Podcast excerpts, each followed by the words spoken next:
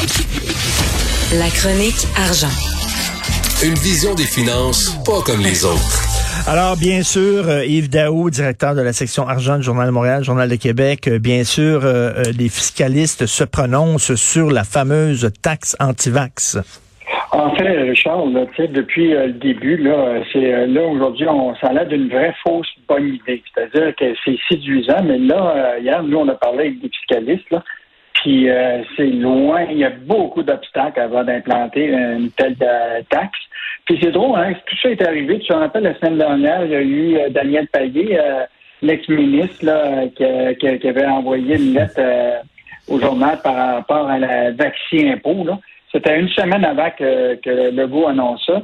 Lui, il avait mis le concept de l'idée de, de plus l'utilisateur payeur, c'est-à-dire si tu étais un, anti-vaccin, tu allais te faire soigner à l'hôpital, ben, quand tu sors de là, on te donne un papier, puis tu, tu, dis voici la facture, puis tu vas devoir mettre dans ton rapport d'impôt. Ben oui. Sauf que là, ça, ben là, ça touchait uniquement ceux qui étaient des anti-vaccins qui devaient, qui allaient à l'hôpital.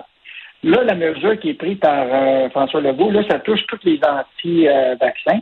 Et là, la majorité des fiscalistes qui nous disent, c'est d'abord, à quel moment ça va être appliqué tout ça? Donc là, c'est sûr là, que ça ne sera pas appliqué pour euh, l'année euh, fiscale qui euh, cette année, c'est trop encore. Donc, normalement, ça va être pour le rapport du 30 avril de 2023, ce qui est quand même assez loin.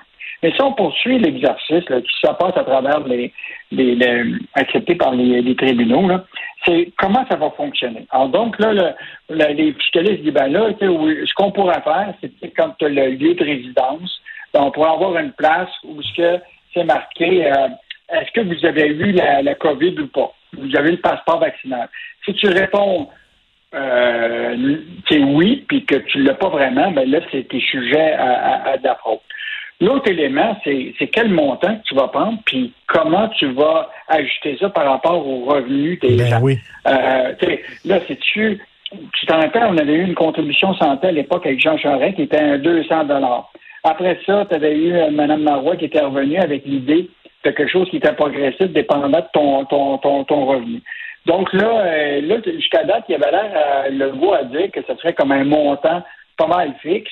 Euh, donc, les fiscalistes disent, ben, c'est pas vraiment une bonne mesure. Il faudrait aller vers une mesure qui serait selon tes, tes, tes, revenus. Et l'autre élément qui était intéressant, qu'un fiscaliste qui nous a dit, c'est pourquoi le goût a été vers ça, pourquoi il n'a pas été plutôt vers un crédit d'impôt qui hmm. donnerait aux vaccinés. Un bonus plutôt qu'un malus, comme on dit. exactement.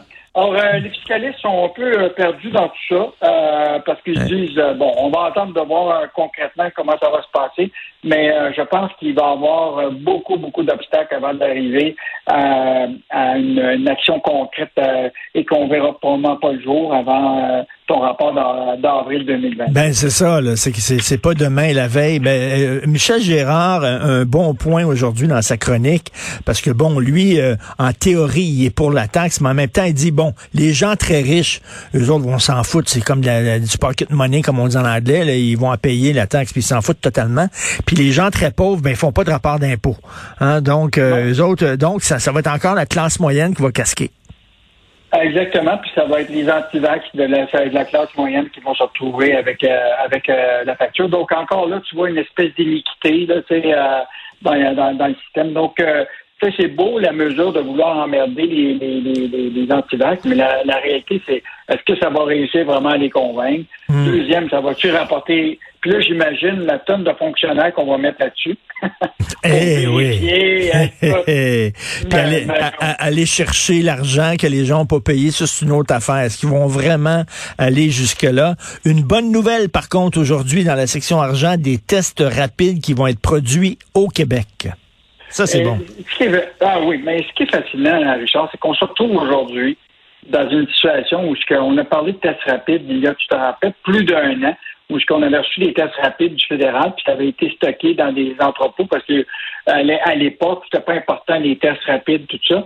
Là, aujourd'hui, c'est devenu l'enjeu majeur. Donc, d'un côté les entreprises eux-mêmes qui disent là, c'est important que les entreprises puissent avoir des, ces précieux tests, parce que là, ce qui arrive, là, c'est que comme ils ne peuvent pas avoir les PCR, parce que c'est dédié seulement au, au, travail essentiel. Puis là, il n'y a presque pas de test de part. La question, c'est que beaucoup d'employés qui, aussitôt qui ont le, qui pensent qu'ils ont un symptôme, tout ça, ils disent ben, moi, je peux pas rentrer au travail, d'un coup, c'est la, c'est la COVID.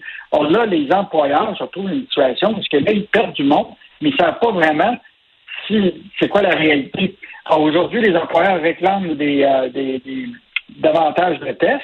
Puis là, ce qui est la bonne nouvelle, c'est que là, le gouvernement euh, vient de conclure une entente avec une compagnie qui s'appelle MedSup Médical, qui a justement euh, une usine à Saint-Laurent. Et là, ils vont ils vont produire presque 70 millions de tests rapides d'ici le mois de mai.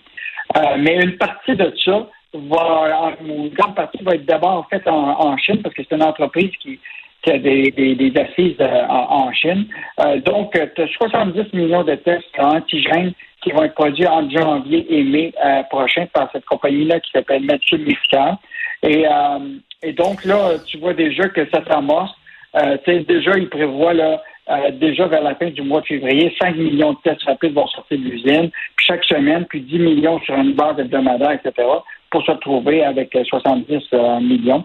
Donc, quand même une bonne nouvelle, mais je trouve ben qu'on arrive un peu à la dernière minute avec ça. Ben Alors, oui. les, les, employeurs, là, écoute, ils sont en panique parce que beaucoup de gens disent euh, Moi, je rentre pas parce que je pense à la COVID. Mais la question, c'est que tu ne peux pas valider ça puis vérifier ça. Donc, euh, un enjeu à la fois de ressources humaines, puis tu as, un enjeu industriel qui est vraiment d'avoir des tests le plus rapidement possible. Tout à fait. Et euh, moi, je suis tout à fait d'accord avec toi. On arrive un peu tard avec ça. On aurait dû y penser avant de faire faire des tests ici plutôt que de les acheter euh, à l'étranger. Euh, Québec investit dans un fonds cofondé par un ex de White Star. Donc, tu te rappelles l'enjeu qu'avait eu le ministre Fitzgibbon à un moment où lui-même s'était retrouvé actionnaire d'un des fonds de White Star. Or là, dans la Gazette officielle, c'était annoncé euh, hier euh, que le ministère de l'Économie va injecter 16 millions dans un nouveau fonds qui est lancé par un ancien dirigeant de cette firme-là où il se trouvait euh, à l'époque Fitzgibbon. Et donc, le fonds en question s'appelle Blue Vision Capital, qui a été fondé l'an dernier par le Montréalais Mir Rapkin, mais aussi par un gars qui s'appelle Linan Masterman, qui est un Québécois qui vit aux États-Unis depuis 20 ans. Et c'est ce mastermind-là qui a travaillé justement à, à White Star. Euh, il a dirigé le bureau à, New York. Et donc, euh, mais là, Fitzgibbon, il dit, moi, je ne le connais pas. Et euh, donc, on assume que, c'est vrai. Il dit, il dit, comment ça a fonctionné? Il dit, on a fait un appel d'offres. Le gouvernement va investir dans des fonds qui vont aider des, des, entreprises d'ici. Et donc, à la fois euh, Blue Vision Capital a gagné le, le, concours. Il se retrouve Investissement Québec là-dedans, la Caisse, le Fonds FTQ, puis le Fonds d'action. Donc, euh, ensemble, les quatre ont mis 32 millions. Euh, puis, juste à rappeler que près de 100 millions doivent être investis dans les jeunes entreprises sélectionnées par le concours euh, du fonds d'amortissement, qui, qui, qui d'amorçage, excuse-moi, euh, de, de, de, de, qui est présenté par Fitzgibbon. Donc, euh, quand même un élément d'information. Moi, ce que je trouve, Richard, c'est que je trouve qu'il y a beaucoup d'argent public qui se retrouve à être géré par des fonds privés, pour lesquels, après ça, tu n'as pas beaucoup de, de de compte.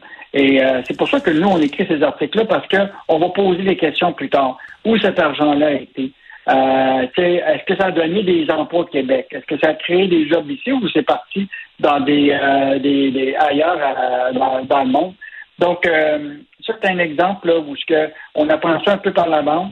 On, on informe les gens euh, que c'est qu'on a mis cet argent-là, mais euh, hmm. il faut toujours surveiller l'argent public où il va. Ben, tout à fait. Reddition de compte et transparence, c'est important. C'est notre argent après tout. Merci beaucoup, Yves Daou. On se reparle demain. Au revoir. Merci. Au revoir. Alexandre Moranville-Wallet qui est avec moi. Écoute, un vétéran anti-vax qui est mort de la COVID.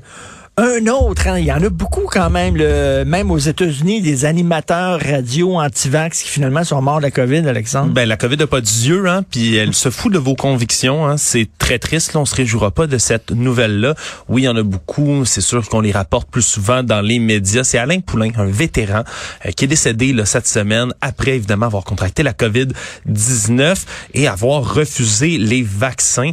Euh, c'est une histoire très triste, puis ça, ça revient. Tu le dis, oui, il y a beaucoup de gens anti-vaccins qui finissent par contracter la COVID, sont moins bien protégés, euh, vont subir évidemment des contre-coups plus forts, des effets secondaires plus intenses, parfois même pouvant mener hospitalisation, euh, soins intensifs et éventuellement un décès.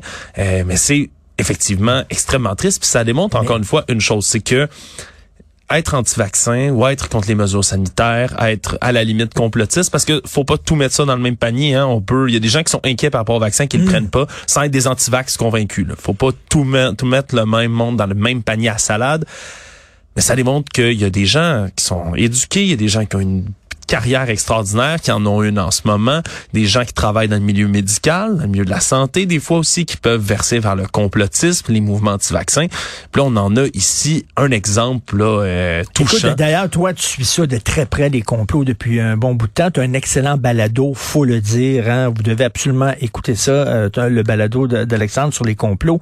On est, c'est quoi les nouveaux complots? Y a-t-il des nouvelles affaires qui sont sorties complètement pétées? Il euh, y en a, ben il y en a toujours. Là, évidemment, là, euh, c'est c'est monsieur Saget qui est décédé aux États-Unis. Bob Saget, Bob Saget. Ben oui. Ben évidemment, on a immédiatement là, euh, c'est complètement indécent, mais ces réseaux sociaux, ça a pris à peu près 30 minutes pour qu'on commence à blâmer ça sur son vaccin, en disant que c'est à cause du vaccin qu'il est ah. décédé. Plein de gens qui se sont ressaisis de ça, ça a créé même certaines euh, fausses nouvelles, faux articles sur des sites de fausses nouvelles. Ça allait extrêmement rapidement.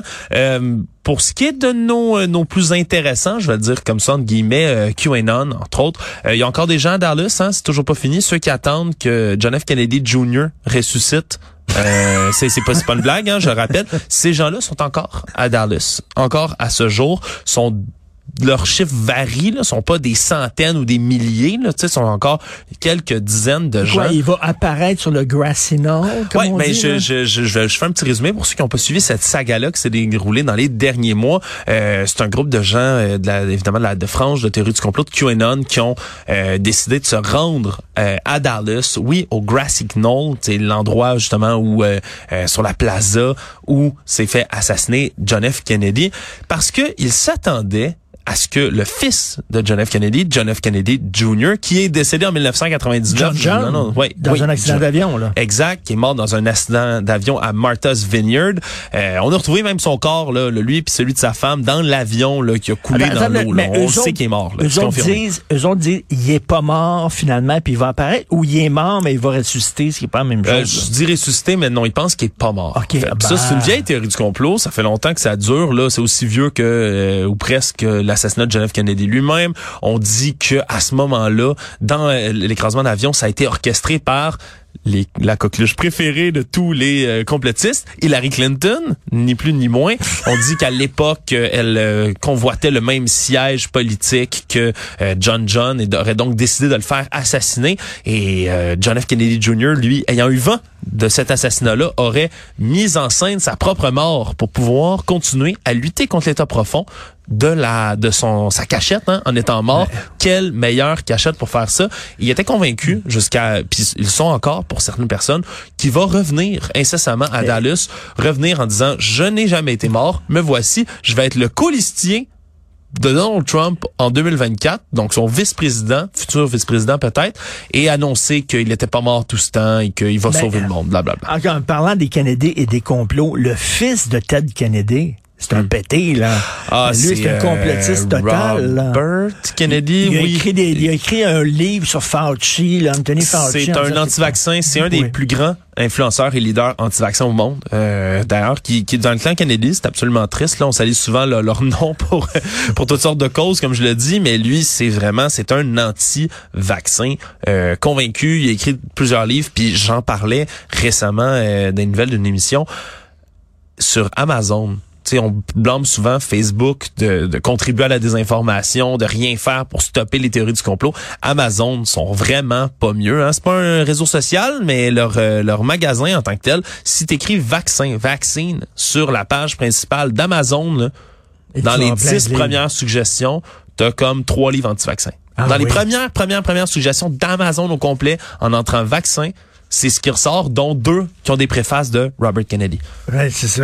C'est le, c'est ça, c'est le fils de Robert Kennedy. Excuse-moi, je dis Euh, le fils de Ted Kennedy. Je pense que c'est le fils de Robert Kennedy. Je crois oui, aussi. Tu as tout à fait raison, c'est le fils de Robert Kennedy. Et écoute, à chaque fois que je mets sur euh, mes médias sociaux euh, des histoires de d'antivax qui meurent euh, de la COVID, il y a toujours des gens qui me répondent "Ouais, mais vous parlez de ça les médias, mais ceux qui sont morts du vaccin, vous en parlez pas puis ils sont beaucoup plus nombreux. Pour chaque pour chaque antivax mort de la COVID, vous en avez 10 qui sont morts du vaccin." C'est, évidemment, là, tu sais, on pourra jamais euh, contredire ces affirmations-là, peu importe le, le- les chiffres qu'on va avancer dans les médias dits traditionnels comme ça. On va toujours sembler parler euh, en disant des informations qui sont pour eux. On est corrompu, on donne des informations qui sont fausses. Je le rappelle, une fois que tu as basculé dans une réalité parallèle où tout ce Oui. qui est dit des médias puis par le gouvernement est faux, euh, tu vas t'informer constamment ailleurs les fausses D'ailleurs- nouvelles, puis tu t'y rends. C'est triste, mais tu sais, moi, c'était vraiment l'impression que j'avais. Je suis content que le couvre-feu se lève euh, lundi parce que de remettre des mesures comme ça en place, alors qu'on a comme promis un peu entre guillemets de de, de pas revenir à ça et tout, ça donnait raison beaucoup à bien des gens de mesures. D'ailleurs, jeudi, 9h30, euh, va dans les toilettes, ton enveloppe brune t'attend enfin. avec euh, l'argent. Enfin, Euh, l'homme lézard qui sort de la cuvette pour me le donner. Alexandre Moranville, voilà, merci beaucoup. Salut.